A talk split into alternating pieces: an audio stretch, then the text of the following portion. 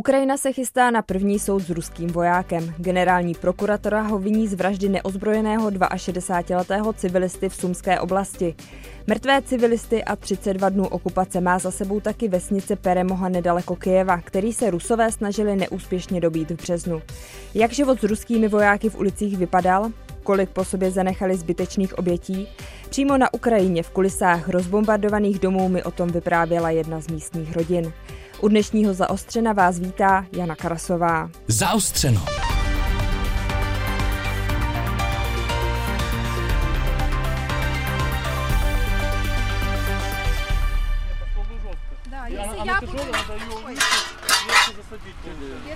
Nádě, její manžel Vova a tatínek Olek stojí na cestě mezi vesnicí Peremoha a Ruslanov na východě od Kijeva. Jeden z ruských tanků tady zasáhla střela, skončil na dvě části, úplně spálený. No a Nadia má plán, že na dělo, které tady rozrazilo svodidla, pověsí vlajku Ukrajiny jako symbol vítězství.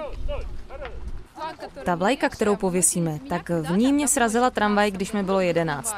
Stalo se to při mistrovství Evropy ve fotbale v roce 2012. Byla jsem v ní zabalená a v Kijevě mě srazila tramvaj. Tak z auta se vytahuje žebřík. Já zalezu, já lehčе, vy mě udržíte. Slava Ukrajině! Vlajku se podařilo vyvěsit a teď ještě je potřeba zabít speciální ceduly, na které je napsané název vesnice, Peremoga, neboli vítězství. Je slunečná neděle 24. dubna, pravoslavné velikonoce. Přesně před dvěma měsíci, 24. února, na Ukrajinu vtrhla ruská invazní vojska. Nadia s manželem Vovou byli v té době v Kijevě. Ještě tendence zbalili a odjeli za nadinými rodiči do vesnice Peremoha. Ta leží asi 60 kilometrů na východ od ukrajinské metropole na tahu do města Sumy na hranicích s Ruskem. Nadě čekala, že ruští vojáci se objeví přímo v centru hlavního města a že na vesnici by se před nimi mohli schovat. Nadin manžel Vova se tam přidal k místní domobraně.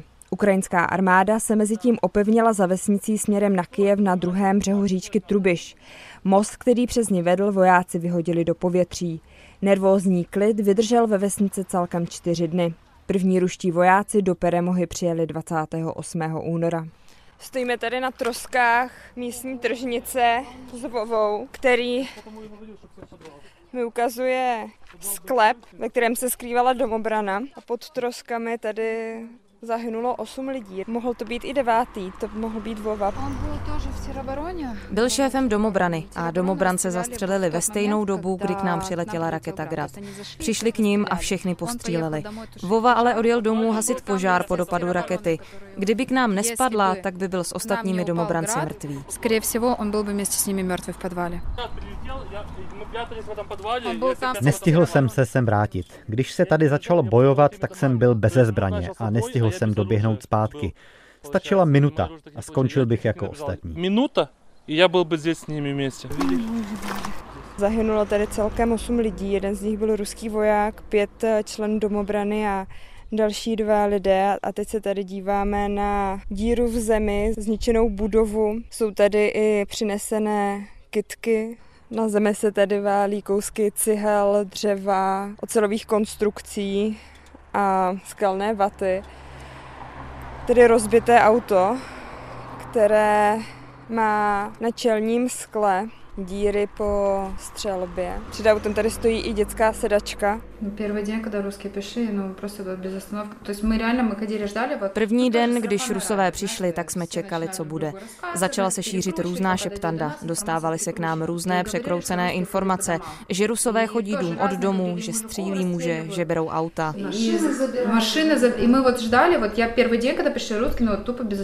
Žádná ruská náštěva se ale zatím nekonala. A raketa, která zachránila Vovu od smrti na základně domobrany, dům těsně minula Ну, град.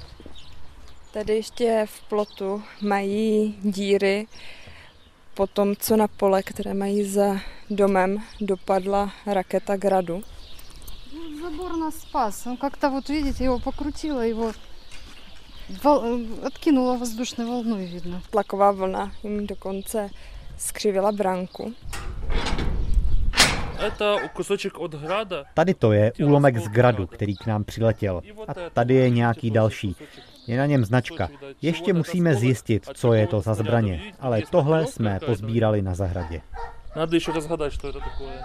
V ulicích Peremohy se na začátku března objevila ruská vojenská technika a vesnice se ocitla přímo na bojové linii.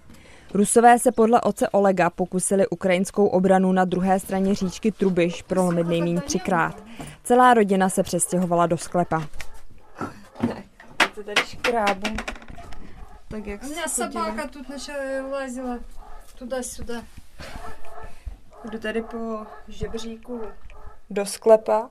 Je to taková místnost eh, veliká tak dvakrát tři metry. Mají tady zavařeniny,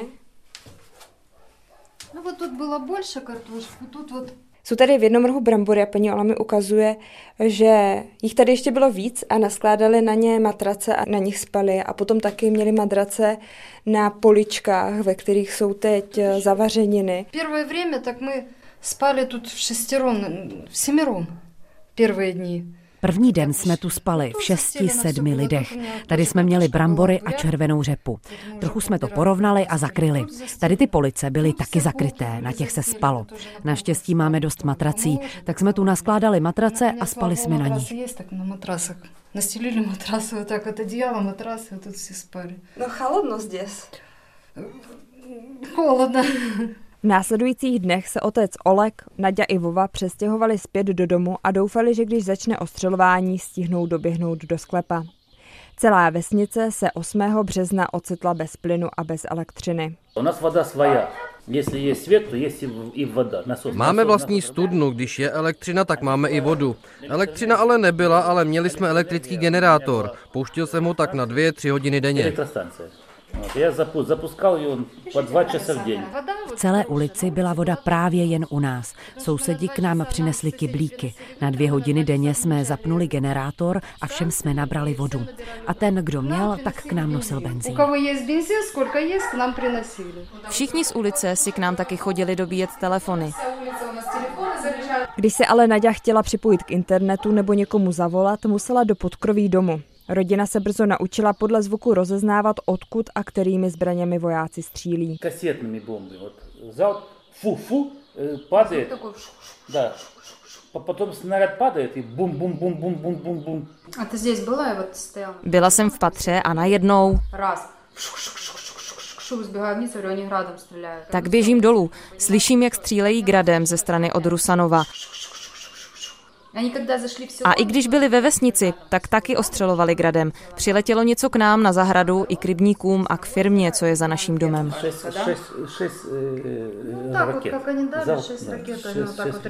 Ruským raketám neunikl ani místní dřevěný kostel. Ten tady podle Olega stojí už od 19. století a přežil první i druhou světovou válku, ale teď eh, ve stěně má obří díry, rozlámané dřevo, vysklená okna. Díra po jedné z raket je asi metr od vchodu do kostela. 5 числа це случилося це. Padlo to tu 5. března, ale poškodilo to jen část kostela. Později na něj stříleli přímo tanky.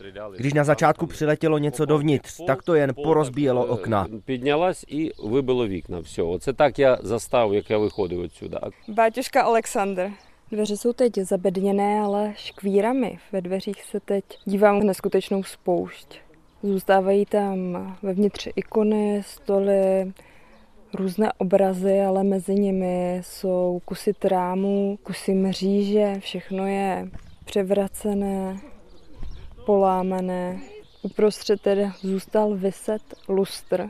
Щоб от я, якщо можна щось пояснити, то з російськими солдатами це S ruskými vojáky se nejde domluvit. Ptal jsem se jich, proč tu všude zaparkovali svou techniku. A oni na to, já si myslím, že na kostel nebudou vaši útočit. Když pak rusové stříleli na kostel z tanků, tak jsme měli štěstí, že nic nezačalo hořet. Spadlo to na zem, ale nevznítilo se to. Jinak by nám schořel celý kostel. Hospodin nám dal šanci to tu znovu zbudovat. Нам, нам просто повезло, Господь дав нам да, шанс неї відбудувати, щоб не втратили неї. Vzpomíná kněz Oleksandr. V polovině března se měly otevřít humanitární koridory. Nadia a Vova se rozhodli odjet. Báli se, že by mohli Vovu Rusové najít a pomstít se mu za to, že byl v domobraně. Э, Но эти машины регулярно расстреливали русские. Lidé chtěli odjet z vesnice sami, ale auta rusové ostřelovali. Na internetu se objevila informace, že odtud odjelo pět aut, rusové je pustili a pak je rozstříleli. Byly v nich i děti. Potom tu začala panika. Rusové tvrdili, že na auta střílela ukrajinská armáda. Potom oznámili, že otevřou zelený koridor. Naši známí jeli. Řekli jim, ať na místě nechají auto, telefony, všechnu elektroniku a nasednou do autobusu, který je odveze. Ale vůbec nevěděli, kde skončí. Taky je mohli odvést do Ruska. Получается, то есть вот это, это типа был зеленый коридор. То есть вы садитесь, и вы не знаете, может вас в Россию привезут. А второй зеленый коридор э, сказали, что автобусов не будет. A u druhého koridoru říkali, že autobusy nepřijedou, ale že pustí auta. Они сказали, что автобусов не будет. Можно машиной. И это надо было вот, чтобы от человека к человеку разошло. Takto se to šířilo mezi lidmi. Když se to dostalo k nám, tak jsme se zabalili, sedli do auta a jak jsme vyjeli, tak v centru vesnice se už začala tvořit kolona. Dlouhá kolona. Vyjíždíme z vesnice a rusové nám říkají, že za kolonu nemají žádnou zodpovědnost a jestli nás cestou někdo rozstřílí, tak je to na nás. Nadia se ptala ruského vojáka, jestli jet nebo nejet, kudy to bude bezpečné. Řekl jí, zůstaňte tady, tady to bude bezpečné. Domluvili jsme se, že i tak pojedeme. A sotva jsme vyjeli, tak vidíme oficiální ukrajinskou kolonu. Měli plné autobusy lidí. My jsme se k ním z auty přidali a odjeli. Vypráví Vova. Z vesnice se podle odhadu místních evakuovalo 70% lidí. Běžně má Peremoha přibližně 12 obyvatel. Na začátku války se ale rozrostla. Na venkov se totiž přijeli podobně jako Nadia a Vova ukrýt některé rodiny z Kijeva. Když pak chtěli zase z vesnice odjet, ne všem se to podařilo.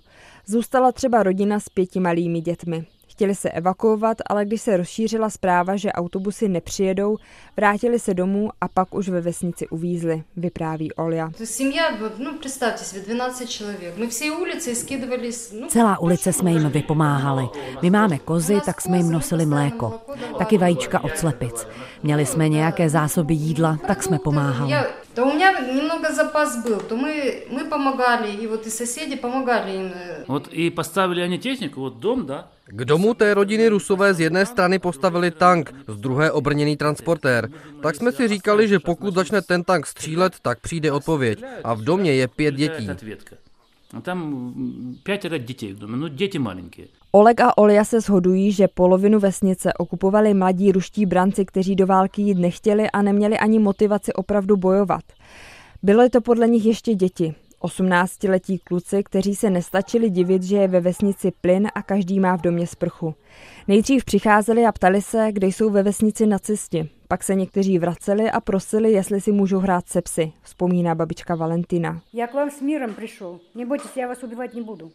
у вас вино есть? Jeden voják říká, já jsem k vám přišel v míru, já vás nezabiju.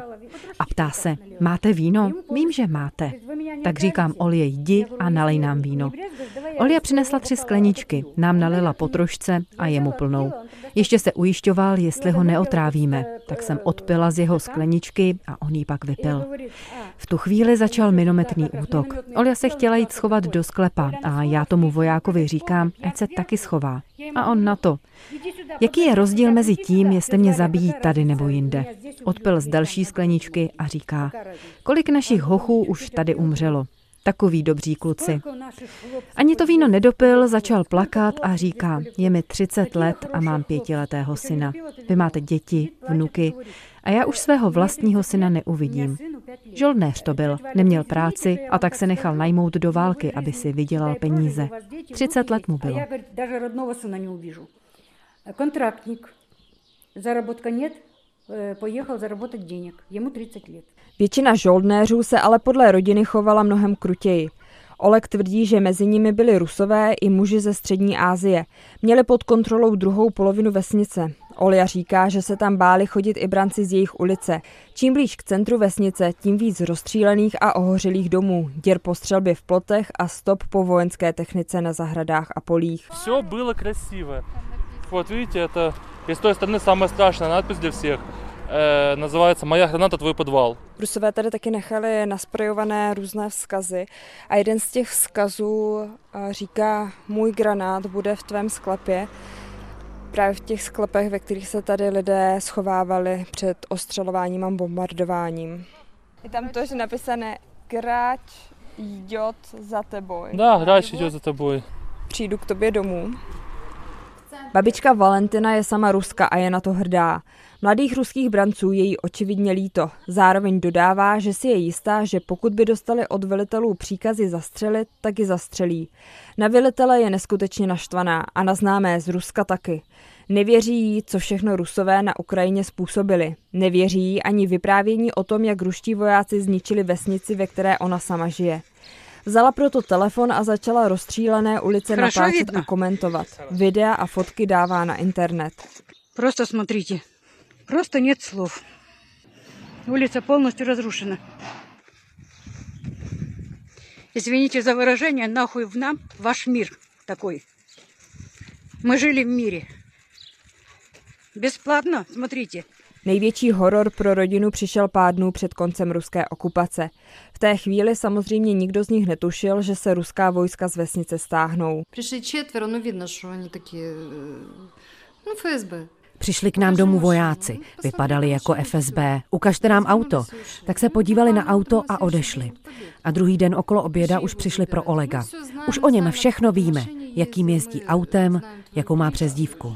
Klíčku znají, znají, kde pracuji.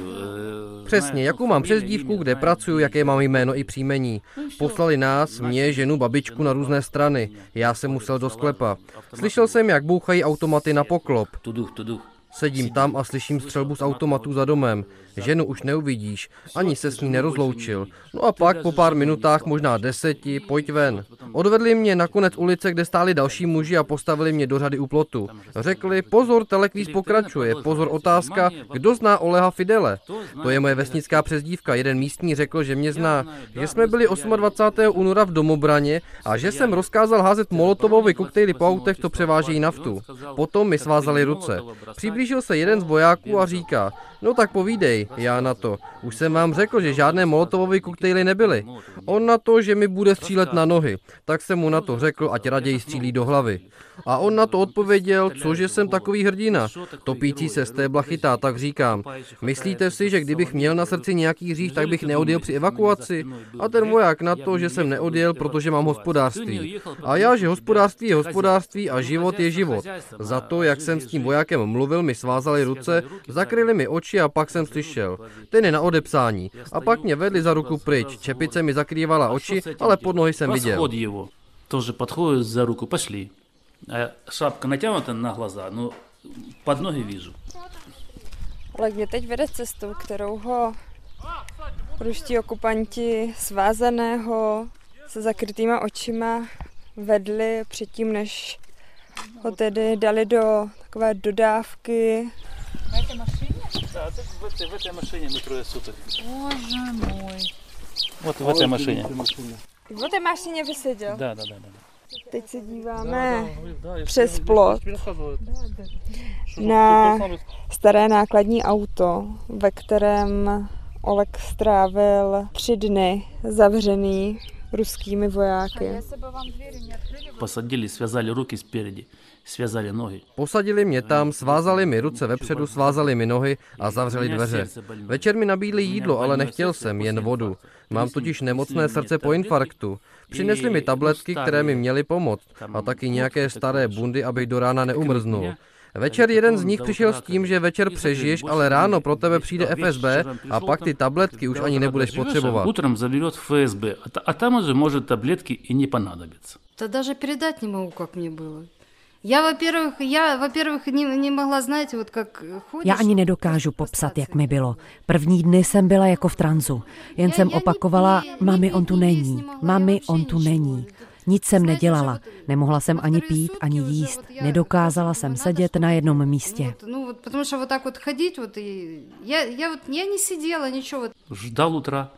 Утром попить воды, холодно, замерз. Čekal jsem na ráno, napil jsem se vody, byla chladná. Přes noc láhvy zamrzla. Otevřeli dveře, ale já jsem se třepal. Ptají se mě, proč se třepeš? Říkám, co myslíte, proč? Tomu se zasmáli a donesli deku. Pak jsem slyšel rozhovor. No tak ukaž mi toho žháře. Proč jsou tam ti zastřelení a tenhle je naživu? Oni se snažili zapálit naše kluky, pak odešli. Za hodinu se vrátili a voják mi říká, posuň se. Měl jsem svázané nohy, ale pomohli mi, abych se posunul. A dali ke mně dalších šest lidí. Ty muže zavřeli kvůli ostřelování ruských pozic ukrajinských minometů. Hledali ty, kteří pomáhali při střelbě s naváděním. Podezřelé dávali na jedno místo a pak čekali, jestli v noci jestli budou střílet minomety nebo ne, ale minomety stříleli i tak. Proseděl jsem tam tři dny, oni dva. Nadia mezi tím dostala zprávu, že všem uvězněným se podařilo utéct. Nakonec se sice ukázalo, že to byla fáma, alespoň na chvíli, ale mámu a babičku uklidnila. Když se pak Oleg nepřišel ukázat, ani se neozýval, strach se zase vrátil. Eh, sižu večerem, dva dny prošlo. Jeden večer, Olek už byl dva dny pryč, říkám Olie. Na nic už nebudeme čekat. Zítra ráno zajdu za ruským velitelem a požádám ho, jestli se tě zabili, ať mi dají jeho tělo. A jestli je živý, tak aby mě k němu pustili a já mu mohla donést léky. No, časově každý den měniliš. Hlídači se střídali, byli různí, jeden byl takový drsnější. Říkal, že se nesmím hýbat, nebo že jestli spatří pohyb, tak hned začne střílet. Ostatní nám dávali najíst, přinesli nám vodu. Když jsme prosili o toaletu, přistavili nám tam kýbl. Byli tam i dva strážní, od kterých jsem slyšel, jak otevřeně zprosti nadávají Putinovi. Byl tam nějaký štáb, možná to byla provokace, kdo ví. Další hlídači donesli palačinky, ale vodu nám nedali. Tabletky na srdce mi nosili, pravda, a ptali se, jak je na tom vaše srdce. No a pak kolem čtvrté ráno slyším, že někdo ťuká. Hlídač přinesl jídlo, byl takový trochu podrážděný. My s chlapy mu říkáme, proč nás tady držíte, pušte nás. Hlídač říká, chlapi, nebojte se, vy budete žít, ale my asi těžko. Putin nás všechny hodil přes palubu a prostě nadával a ještě dodal. My žít nebudeme. A taky říká, odejdeme za tři hodiny, já vám odemknu dveře. Dřív ale neotvírejte.